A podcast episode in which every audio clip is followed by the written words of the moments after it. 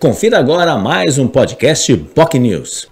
E no Jornal em Foque Manhã de Notícias desta quinta-feira, o prefeito de Santos, Rogério Santos, foi um entrevistado. Ele falou sobre temas muito importantes, anunciou até algumas curiosidades no programa que foi ao vivo e você pode acompanhar pelas nossas redes sociais. Falou, por exemplo, que pode ser que se os números da Covid-19 voltarem a crescer, isso tem sido monitorado, ele vai efetivamente voltar a sugerir, ainda sugerir o, a volta do uso de máscaras em locais fechados, no caso escolas, shoppings, cinemas e outros estabelecimentos, ainda com sugestão. Mas não descarta a possibilidade de passar a ser obrigatório se a situação voltar a crescer.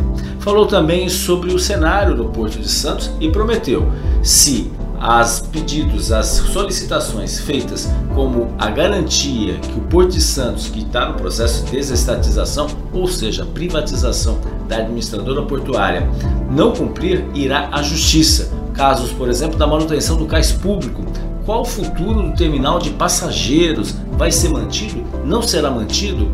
E outros assuntos importantes, como a própria manutenção dos empregos para os trabalhadores portuários e, é claro, transformar o CAP, voltar o CAP como órgão representativo e não mais consultivo como é hoje.